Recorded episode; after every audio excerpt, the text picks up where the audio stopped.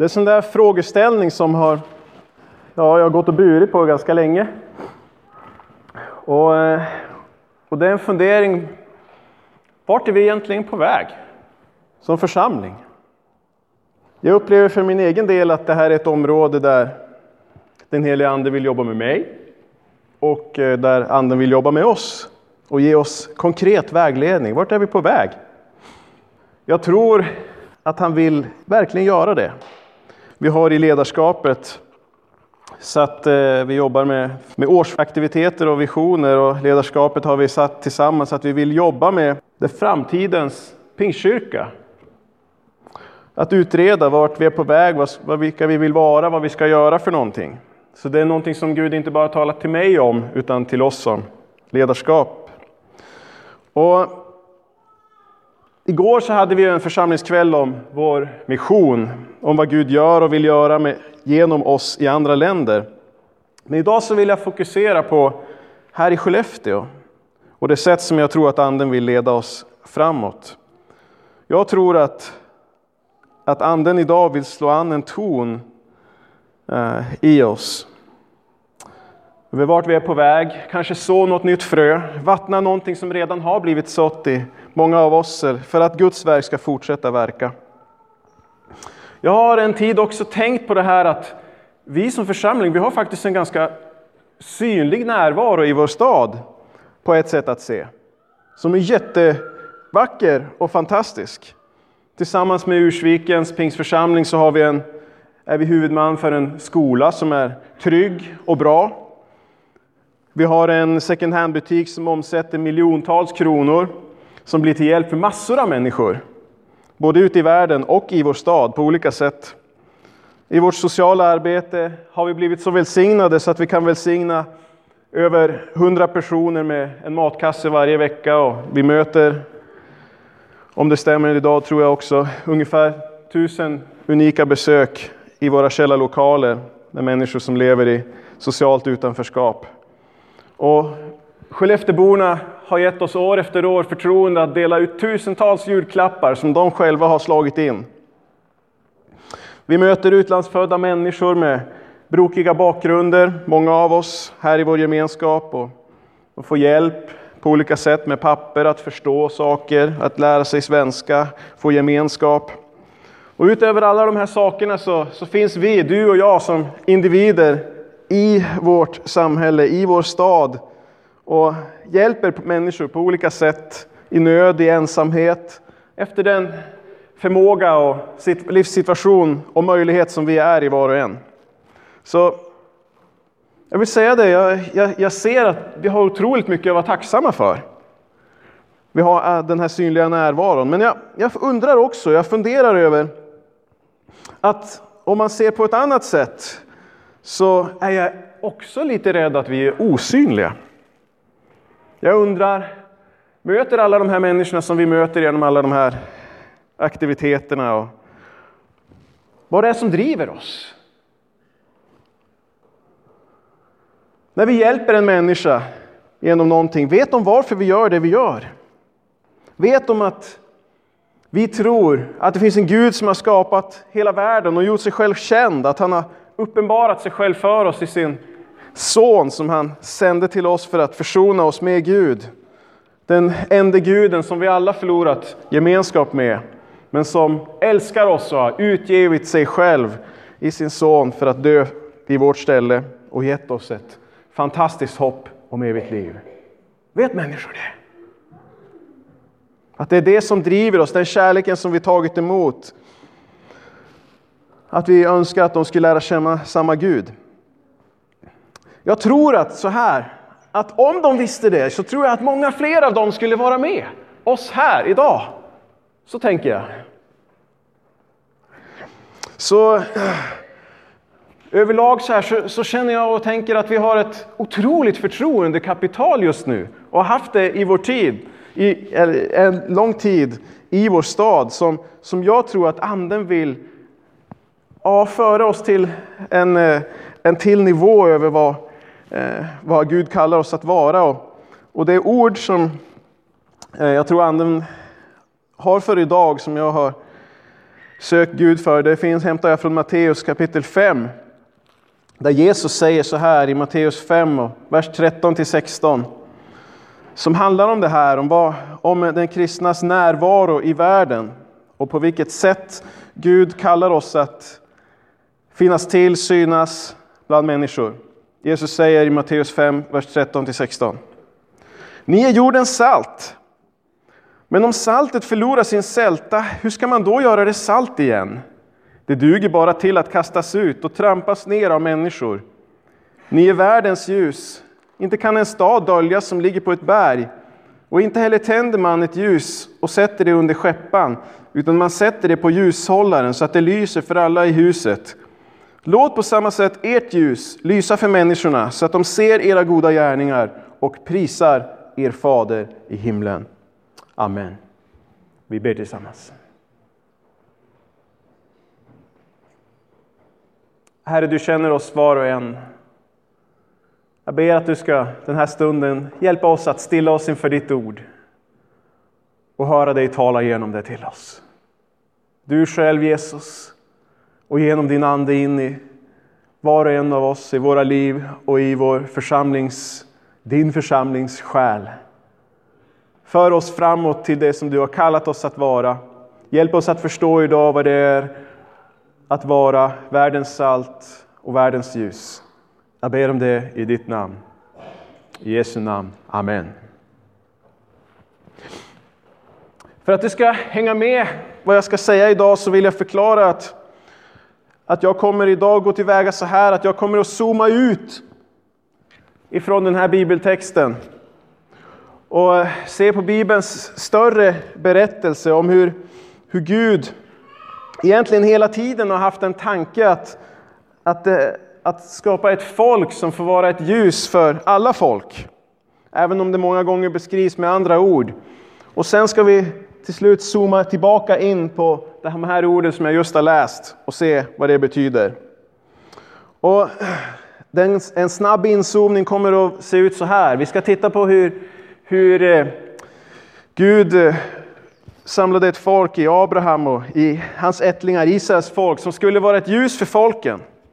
Men på det stora hela så misslyckades de helt.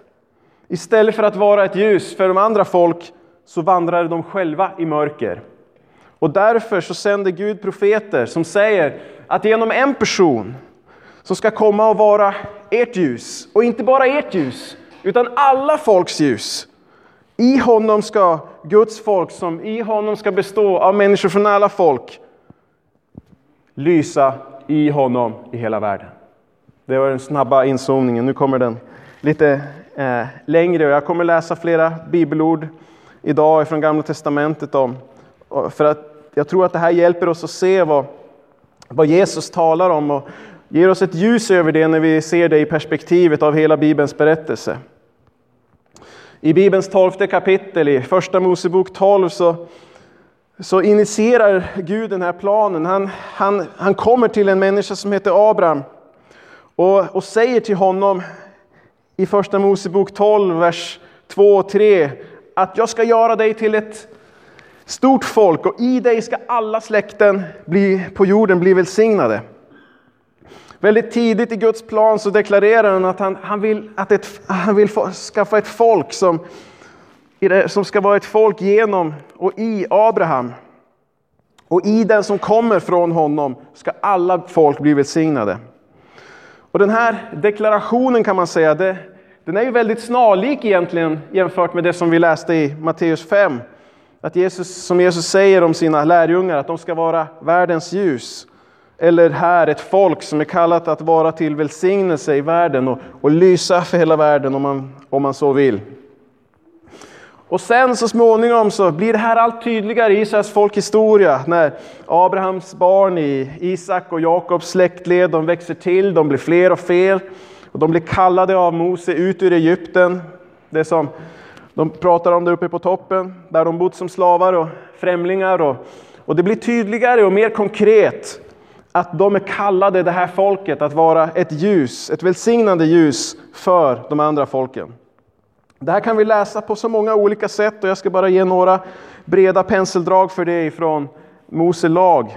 redan den allra första lag som Gud ger till det, det folket, den, den visar att alla folk är medräknade. Inte bara Abraham, Isak och Jakobs ättlingar. Tänker kanske att den första lagen som Gud ger dem är, är eh, det första budet som de får ta emot på Sinai berg av de tio buden. Men den första lagen som Gud ger dem, det handlar om den högtid som han, som han säger att de ska fira alldeles när de är på väg ut ur Egypten. Från Andra Mosebok 12. Det handlar om, om påsken som vi om ett antal veckor kommer till och ska fira här också.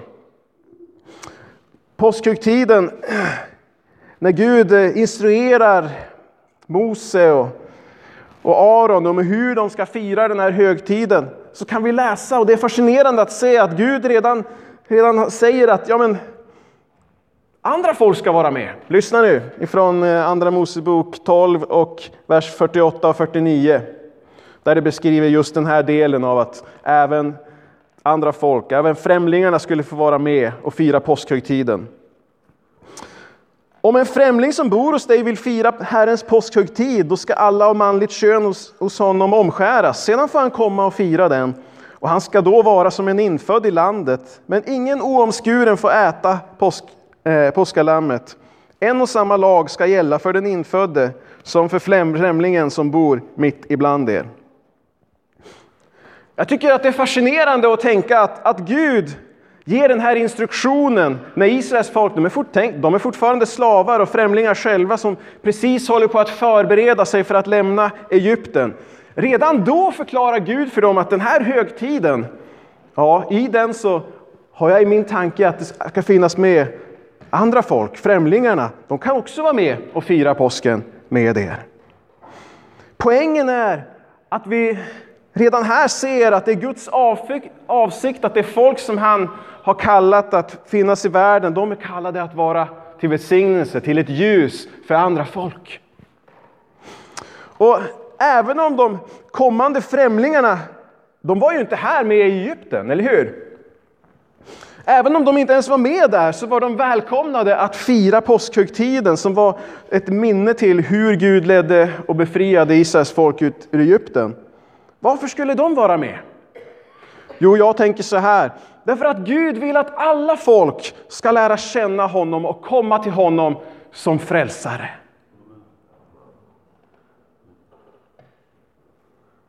Det gäller Israels folk, det gäller främlingarna. Alla folk ska lära känna honom som frälsare och alla folk ska tillbe honom. Samma lagar ska läser vi här som gällde för Israels folk skulle gälla för israeliterna. Det läser vi på många ställen i, i Moseböckerna, så står just de orden att den här lagen gäller inte bara för er, utan den gäller också för, för främlingen. Vi kan läsa det på ett ställe. Det står uh, i tredje Moseboken 24 och vers 22, precis detta. Tredje Mosebok 24 och vers 22. Så står det så här, en och samma lag ska gälla för er. Den ska gälla såväl för främlingen som för den som är född i landet. Ty jag är Herren, er Gud. Det som är intressant med de här orden är att, som man kan läsa på många ställen, det är att varför ska samma lag gälla dem? Israels folk och de andra folken. Jo, därför att det är ju Herren som är er Gud. Han är inte bara Israels folks Gud, utan han är ju Gud för alla folk. Han är den enda guden som finns. Han är den enda guden som har, som har skapat världen. Därför skulle samma lagar gälla alla folk. Och eftersom lagarna också gällde främlingarna som fanns ibland Israels folk så var ju de i samma behov av försoning och förlåtelse. De hade ju ett moraliskt ansvar inför Gud precis som israeliterna. Och därför går det att läsa också i, i Moseböckerna att, att eh, om händelser där, där eh, främlingarna är med och, och syndar och de är också i behov av förlåtelse och de får förlåtelse från Gud. Så här står det vid ett tillfälle i fjärde Mosebok eh, 15 och vers 26. Hela Israels menighet och främlingen som bor ibland dem ska få förlåtelse. Till hela folket hade del i synden. Går man vidare och läser mer i Mose lag så var inte främlingarna bara inkluderade att vara under den, att, att följa den. På flera ställen så står det också om hur Israels folk skulle förhålla sig till främlingarna. Jag ska läsa två texter om det ifrån femte Mosebok. Det står i kapitel 10 så här. I vers 17 till 19.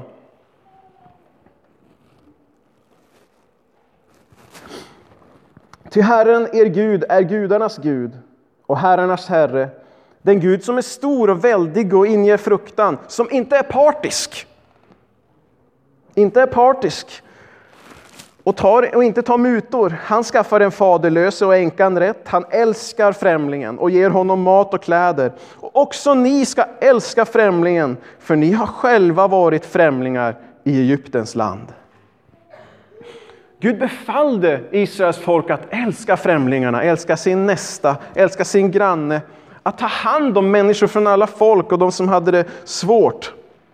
De hade ju själva, säger Gud, det här i folksjälen. De hade varit främlingar och visste hur det var. Och Gud kallade dem att älska främlingen.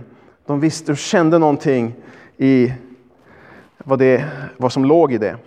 Ett annat sätt då, det finns många sätt som det här tar sig uttryck. Man läser, jag ger bara några exempel.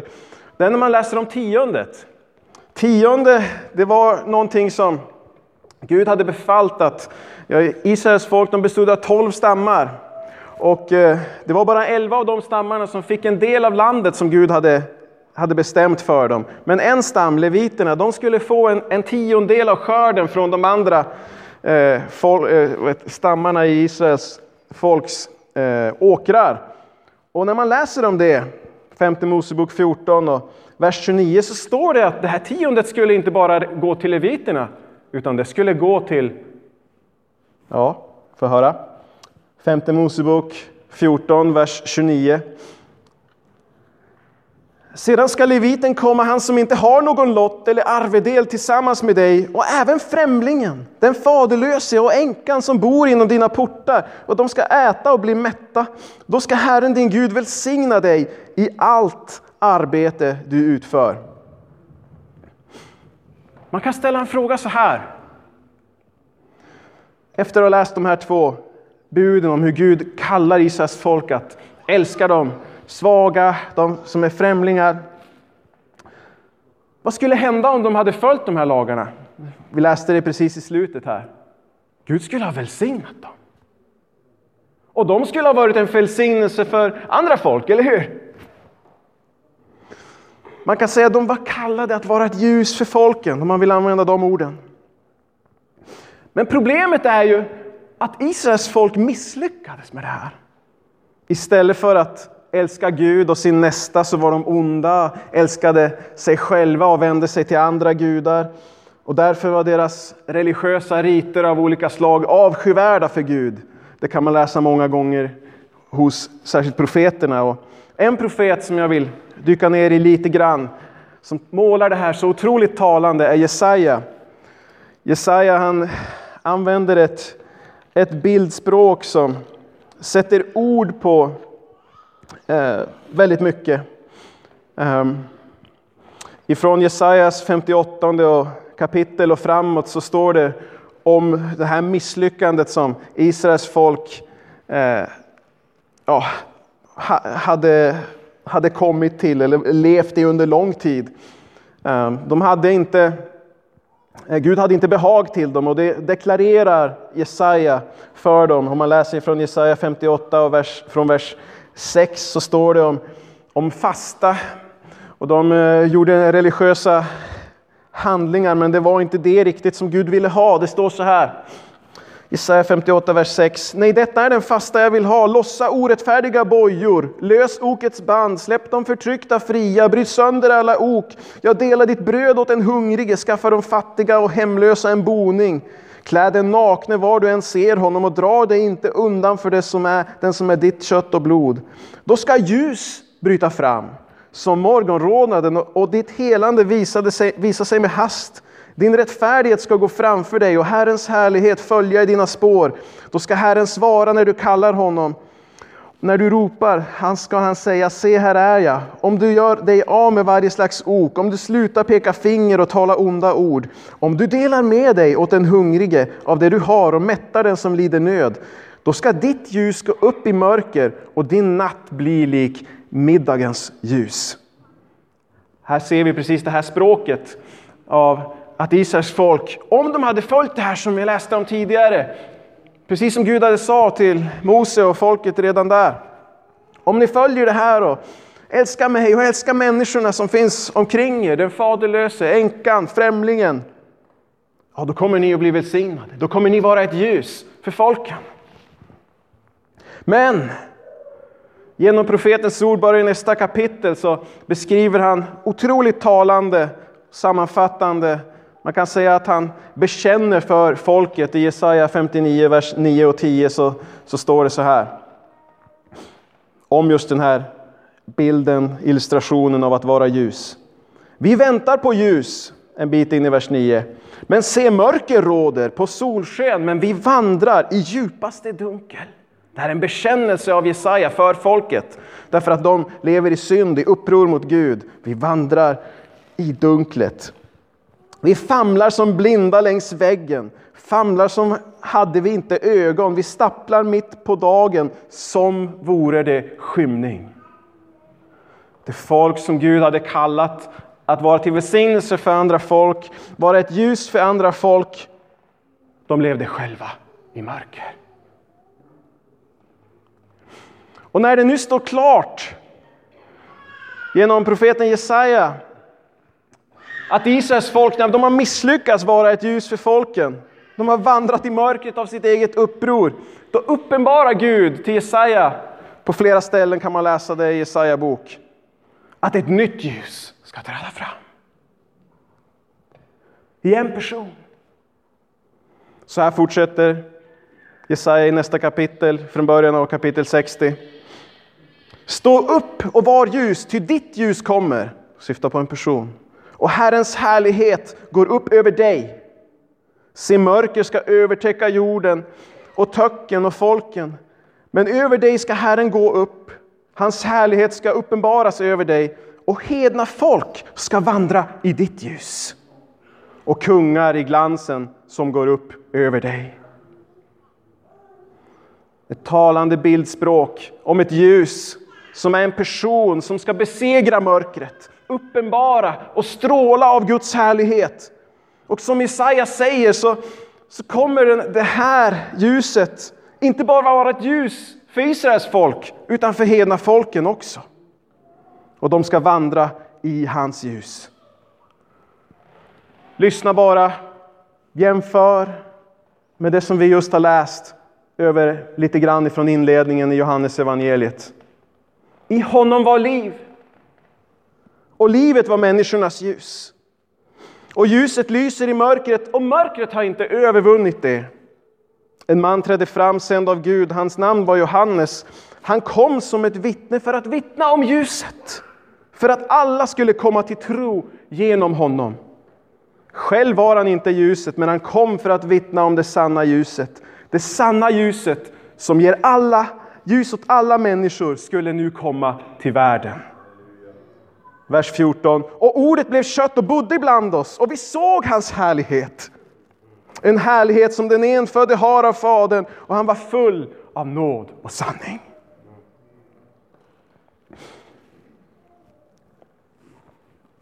Om vi nu börjar zooma in mot Matteus där, där jag började. Så så börjar hela Matteus evangeliet, ja hela Nya Testamentet, de första raderna där är att det står så här, det här är berättelsen om Jesus som är Abrahams son. Och det hjälper oss att se att ja, men, det, när, när, när Gud sa till Abraham att i dig ska alla folk bli välsignade, och det, vi kan läsa det om det här på många ställen i, i Nya Testamentet, särskilt i Galaterbrevet 3, en viktig text som förklarar att det är i Jesus, i han som kom ifrån Abraham som alla folk skulle bli välsignade. Han skulle vara ett ljus för folken.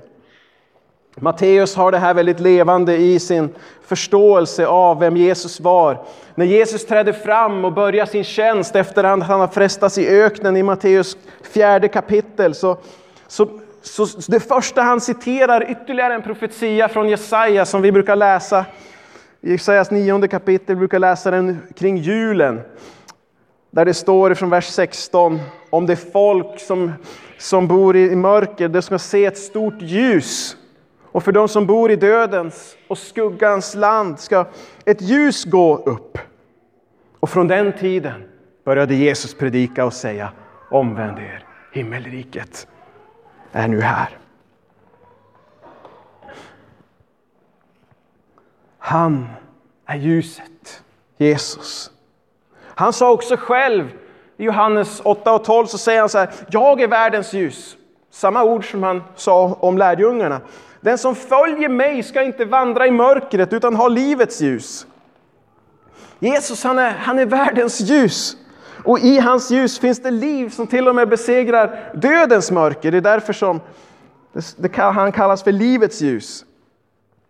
Men när det står att Jesus här är, är världens ljus så väcker det lite grann en fråga. Vi började i Matteus 5 där Jesus sa att till sina lärjungar, ni är världens ljus. Hur är det nu riktigt, Jesus? Ja, vi, vi får en stor hjälp av, av en annan vers i Bibeln. Det är en väldigt bra princip att få hjälp av andra bibelställen, att försöka förstå eh, eh vad Bibeln vill säga oss, vad Gud vill tala genom sitt ord. I Efesierbrevets femte kapitel som, som handlar också om det här som Matteus 5 talar om, så står det så här. Inte bara Israels folk var i mörker, famlade, utan vi också. Här står det riktat till, till hedningar som oss icke-judar. Ni var en gång i mörker, men nu är ni ljus i Herren. Vandra då som ljusets barn. Lyssna nu. Det enda sättet genom vilket vi är världens ljus är ifall vi är världens ljus i Jesus. I honom.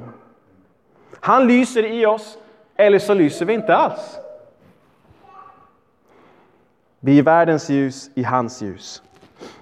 Det här var en liten lång inzoomning för att komma till Matteus femte kapitel där jag började. Men det här större perspektivet det hjälper, tycker jag, oss att se ganska mycket. Israels folk, hur skulle de vara en välsignelse för de andra folken eller ett ljus för de andra folken? De skulle vara det genom att följa lagen. Om de följde lagen, då skulle de andra folken bli välsignade. Då skulle de, andra, då skulle de vara ett ljus för de andra folken. Ifall de inte följde den, då skulle de inte lysa. Och det gjorde de inte heller, som vi har läst om. De vandrade i djupaste dunkel. Men lägg märke till det här nu.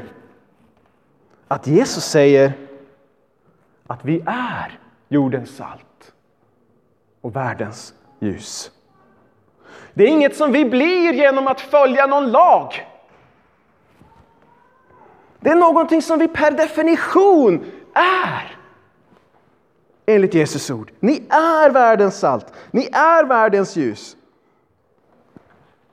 Det gör det ju väldigt intressant att fundera, ja men vad betyder då det?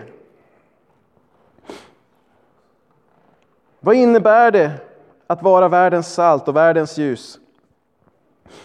Jag tror att det här hjälper att tänka att det finns två jämförbara funktioner både, som både salt och ljus har. Nämligen att förhindra någonting negativt och att förstärka någonting positivt. Låt mig förklara. Salt, ännu mer på den här tiden än i, än i vår tid, använder man för att bevara särskilt kött så att det inte skulle förstöras lika snabbt. Det, det hindrade någonting negativt, att maten skulle bli dålig. Men salt kan ju också göra något positivt, det kan förstärka någonting. Det gör ju att mat smakar bättre, eller hur? Så det finns två aspekter av salt och så snart kommer vi till ljus också. Som världens salt ska vi verka mot, att vara, mot ett moraliskt förfall i den här världen. Genom att kämpa mot all orättfärdighet. Det är någonting som jag tror, och många med mig när jag läser om det här bibelstället, att det här som ligger i det här uppdraget och i den här identiteten. I positiv bemärkelse så ska vi influera världen med det som är gott, det som är rättfärdigt. Och det som gör den här världen till en bättre plats att leva för andra människor. Och när, när Jesus nu säger det här om, om salt som förlorar sin sälta, som bara duger till att kastas ut och trampas på av, ner av människor, så är det en ganska svår bild faktiskt att förstå. När jag har läst på så om salt så läser jag att ja, men det allra mesta salt som vi får idag, det får vi genom avdunstat, kokat och avdunstat havsvatten. Och när man utvinner salt på det sättet så, så blir det väldigt, väldigt lite eh, orenheter. Det blir, det blir väldigt rent. Men på Jesus tid, då utvann man salt på mindre effektiva, eh, mindre effektiva metoder. Man, eh, man utvann salt mestadels från olika vattenkällor som gav mycket restprodukter, vilket ledde till att man fick mindre rent salt. Man kunde vattenlösa sig till eh, en del rent salt, men det blev, det blev en, en, en, någonting som blev kvar, restprodukter.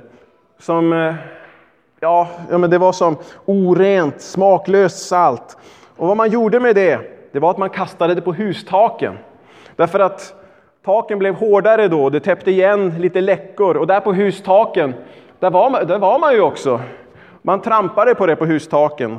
Och någonstans har jag läst att det, en del gör så än idag i Israel. Jag vet inte om det är så. Mot den här bakgrunden så, som, som Jesus talar om, salt som förlorar sin sälta, som bara duger till att kastas ut och trampas ner av människor. Man kan översätta det lite konkretare så här. Om vi istället för att vara en motkraft mot ett moraliskt förfall och det som är orättfärdigt i världen, om vi inte säger ifrån eller till och med påverkas av och dras med. Om vi istället för att influera världen med det som är gott, med det som är rättfärdigt, mest lever för oss själva, ja då kan man säga att vi har förlorat vår identitet som världens salt. Och som Jesus antyder så är det väldigt svårt, ja kanske till och med omöjligt att återfå sältan. Om vi går till ljus också så, så det, har det också såna, samma funktioner att förhindra någonting negativt och förstärka något positivt. Ljus det lyser ju upp i mörkret så att vi inte går vilse.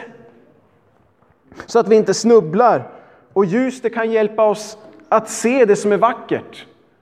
Vi ser det ännu mer tydligt. Både en, en förhindrande av funktion av det negativa och förstärka det positiva. Som världens ljus så ska vi alltså förhindrade någonting i världen. Ja, men nu avslöjar det onda, lögner och allt vad mörker heter. Guds ord, när det predikas, det lyser ju upp människors hjärtan, det är människors mörka hjärtan. Få människor att vilja lämna mörkret, följa, följa Gud istället. Omvända sig, göra någonting annat av sitt liv. Komma till ljuset i vilka vi är ljus. Som ljus så står det också att vi ska lysa för människorna så att de ser våra goda gärningar, säger Jesus. Och man kan fråga sig vad goda gärningar är här. Många tänker att det syftar på goda gärningar i en slags generell bemärkelse. Men jag tror inte det. Jag tror att, jag tror att Jesus har något särskilt i åtanke. Därför att inte alla goda gärningar är av ett sådant slag att de leder till att Fadern bli prisad.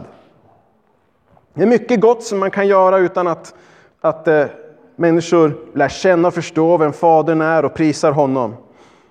De goda gärningarna som jag tror Jesus talar om måste rimligen peka till honom. Och det enda sättet en god gärning pekar till Fadern är om den lyser i Jesus.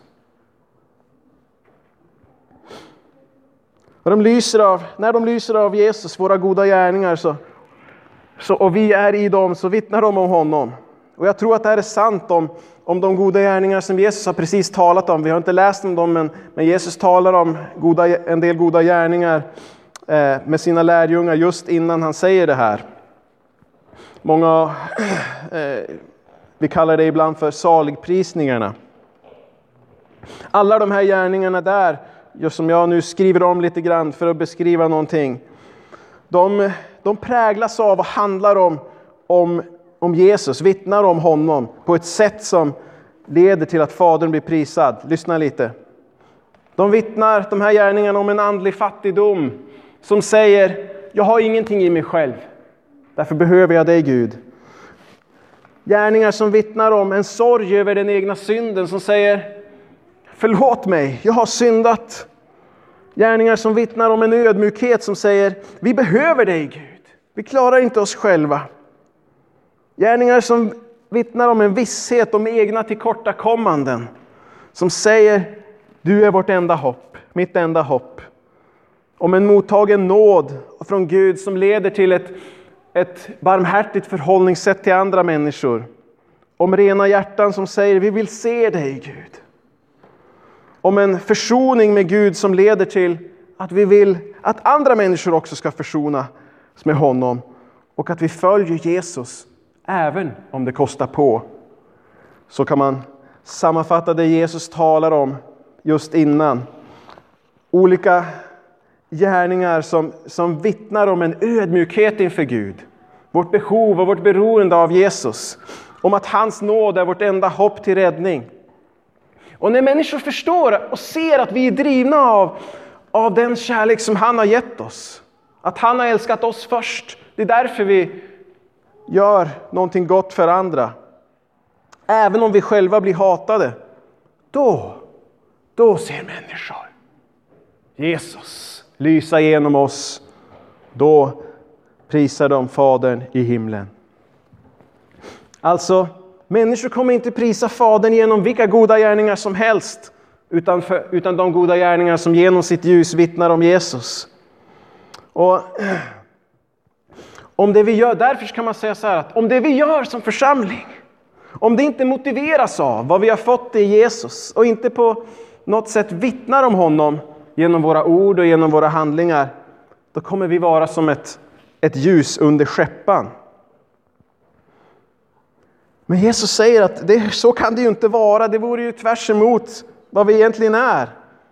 Världens ljus, ni kan inte vara under en skeppa. Det kan inte döljas som en stad som är på ett berg som lyser även om det är natt så ser man staden därför att det, man kan se någonting på avstånd. Jesus vill säga till oss att det ligger i vår natur, i vårt väsen som efterföljare av Jesus att lysa. Lyssna på det här. Att vara en kristen, det handlar om att synas och höras. Det är vilka vi är. Jag säger inte det för att skrämma dig som, som är blyg eller rädd. Jag säger det för att vi inte kan förneka vilka vi, Jesus säger att vi är. För att vi inte ska förlora vår identitet att lysa i den här världen. I det ljus som finns i honom. För att göra det här lite konkretare så vill jag avsluta med att berätta en en, en berättelse, en sann berättelse om en, om en person som hette Dietrich Bonhoeffer. En del av er känner till honom. Han var en, han var en tysk präst som levde i Tyskland under eh, nazisttiden. Bonhoeffer han är känd för han har skrivit om, väldigt mycket om de kristnas roll i en sekulär värld och vad det innebär att följa Jesus i, i, en, i en värld som lever med andra värderingar. Men mer än att bara skriva om det, så levde han det. Vi berättar lite om honom. Han var ju som sagt en präst, men när han skulle studera högre teologistudier så reste han till USA. Den här tysken. Och han blev vän med en kollega eller en annan student som var en afrikansk amerikan. Han följde med honom och engagerade sig i hans kyrka som var en svart kyrka. Och han beskriver själv att det här var den tid då hans tro gick från fraser till handling. Han blev berörd när han såg hur utsatta de svarta var i USA. Hur de hade, och, hade det och han engagerades för att hjälpa dem. Han fick, ett, han fick ett hjärta verkligen för integration i Guds församling. Att, att Guds församling, där ska alla folk kunna finnas tillsammans. Därför att Gud vill ju vara ett ljus i oss alla, som jag har pratat om. På, på det här sättet kan man säga att han verkade och var ett salt i sin omgivning med det som var rättfärdigt och gott. Han ville integration, han ville hjälpa de som var svaga, de som ingen trodde på. Men när han kom tillbaka till Tyskland, då var han också ett salt. Och han sa ifrån väldigt starkt mot det som var orättfärdigt. Han kämpade mot det som var omoraliskt, som nazisterna stod för redan från början. Redan, redan eh, när de började få en politisk framgång, då var han där och var, kämpade emot dem. Och ännu mer när, när förintelsen var ett faktum och människor blev dö judar blev dödade, polacker och handikappade och svaga blev dödade. Och när man ser på Bonhoeffers liv så kan man se att det som drev honom, det var Guds nåd i Jesus på korset. Han resonerade ungefär så här. Han, han sa, ja men vi har inte gjort oss förtjänta av nåden i att Jesus dog för våra synder. Men att vi inte gjort oss förtjänta av den och att den är, är gratis för oss. Vi gör inget för att få den. Det betyder inte att den var billig. Att den inte var kostsam. Den var otroligt kostsam för Gud. Nåden som Gud har gett oss, den kostade Fadern sin son och den kostade Guds son sitt eget liv. Och därför, tänker Bonhoeffer, så kan vi inte göra med den nåd som vi har tagit emot. Vi kan inte göra den till något billigt i vår, vårt liv genom att följa Jesus på ett sätt som inte kostar någonting. Utan den nåd som vi har tagit emot ifrån honom, i vilken Jesus gav sitt liv för världen, så kallar han oss att leva och dö för världen som han själv gjorde. Det här var inte bara Bonhoeffers teologi, utan det var hans liv och hans död. 1945 när Nazityskland höll på att kollapsa, strax innan det så blev han hängd och avrättad av tyskarna. Därför så finns det en tyngd, när, för mig i alla fall, när jag läser Bonhoeffers ord, när han kommenterar precis det som jag har läst om här i Matteus, om att vara världens salt och världens ljus. När han lägger ut det här, då betyder det någonting mer. Jag lyssnar. Han kommenterar ljuset som kommer under skeppan med de här orden. Han säger att den på Jesus troende människoskara som söker gömma sig har slutat att följa honom. Eller på engelska, a community of Jesus which seeks to hide itself has ceased to follow him. Det här betyder någonting när man hör det från en man som man kan tycka hade all anledning att gömma sig förföljd av, av eh, nazityskarna som ville döda honom och sen gjorde det. Men om jag bara vill gömma mig, då följer jag inte Jesus. Han ville stå emot det, det orättfärdigheten som han såg omkring sig. Man kan inte göra så här med människor. Slakta dem på led. Med svaga. Det går inte. Han sa stopp. Han var ett salt och ett ljus därför att det som drev honom var Gud som själv hade offrat sig. Och jag tycker att det finns en kontrast här. Jag tar den i alla fall till mig själv, till oss, kyrkan i Sverige. Vi är inte särskilt förföljda. Men jag upplever att det är så att vi är ganska böjda. Lite kuvade, inte så raka i ryggen. Det är nästan så att vi inför människorna omkring oss ursäktar oss att vi finns. Som kyrka eller kristna. Våra liv, mitt liv, vittnar ofta om att det är nästan pinsamt att tro på Jesus. Eller om kyrkan vore ett företag så är det som om vi nästan inte trodde på vad vi hade att sälja. Jag upplever i alla fall, och jag tror det här är ju ett litet allvarsord kan man säga, att stora delar av kyrkan i Sverige, kanske vi också är präglade av det, jag tror det, är farligt nära att beröras av precis det Jesus talar om. Att förlora sin sälta, att vara ett ljus under skeppan. Jag tror att Anden har ett ärende till oss i det här, som handlar om både nuet och framtiden. Vi har ett otroligt förtroende i vår stad. Otroligt förtroende i vår stad.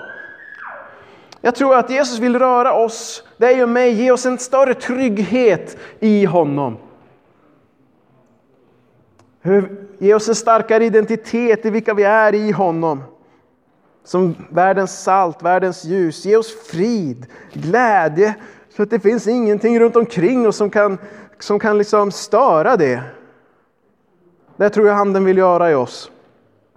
Jag tror att han vill befästa vår övertygelse om att Guds ord är sant. Jag tror att han vill värma våra inren, ge oss rakare ryggar i vår tro, ge oss frimodigare tungor, innerligare glädje, starkare tro, fastare trohet, hängivnare hjärtan, tjänstvilligare fötter.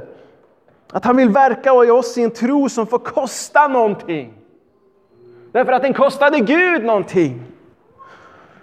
Det kostade Jesus allt. Och han vill att vi ska vara beredda att det får kosta någonting. Kanske är det bara då som vi kan lysa och vara ett folk som lyser i honom. När vi är beredda till det. Jesus talar om det alldeles precis innan det här. Saliga är ni när människor hånar och förföljer er. Och säger allt ont om er för min skull. Gläd er och jubla, ty er lön är stor i himlen. Jag fascineras av, av Bonhoeffer som får för mig vara ett exempel på någonting som jag tror att Gud vill kalla oss in i ännu mer. Vi ska be tillsammans nu. Ja? om ni vill så får ni gärna stå tillsammans med mig.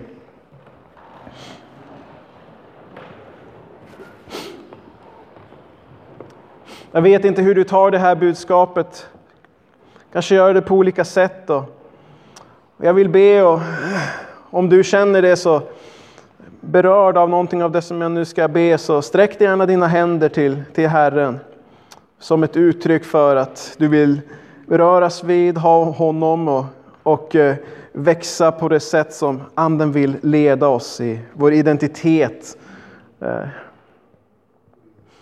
Jesus, jag ber just nu för den som tror på dig som finns här men som känner sig ganska kuvad, ganska rädd, kanske osäker på dig och kanske tvivlar. Herre, jag ber att du ska omsluta den personen med så mycket av din kärlek. Herre, låta den få en, en fast tillförsikt att du är Herre, att du har gett ditt liv, Herre, för oss. Herre, jag ber om det. Herre, som ger en frid och en glädje, Herre, som, som gör att det här budskapet inte blir för, för hårt eller svårt. Och en, en, en, en ny framtid, Herre, och, om att, och en tro på att också, också du kan vara ett, ett ljus för honom. Och Herre, jag, jag, jag ber för den som, den som här inne känner misslyckanden i, i, på det här området. Herre, vi, vi bär det inför dig. Vi har ju alla misslyckats. Vi, vi vandrade i mörkret. Vi som Israels folk, det är ju liksom ingen skillnad där. Herre, vi behöver dig. Det är bara i dig som vi kan lysa. Herre, dra oss ännu mer till dig själv, Herre.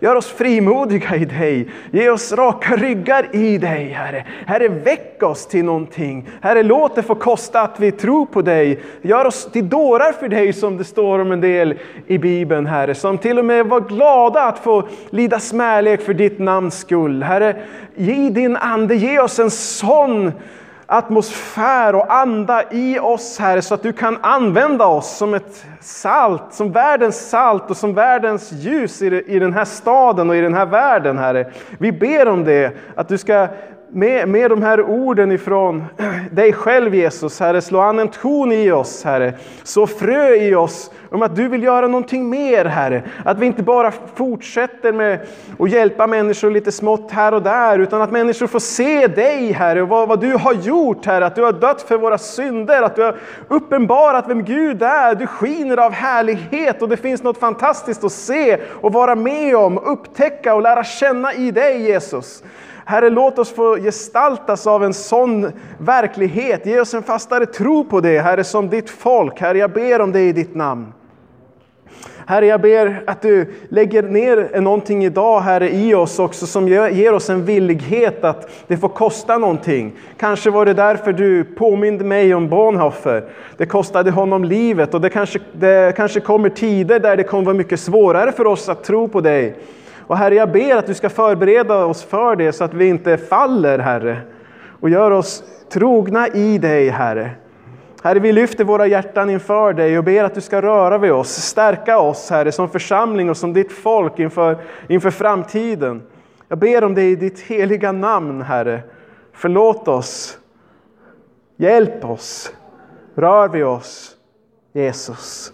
Amen.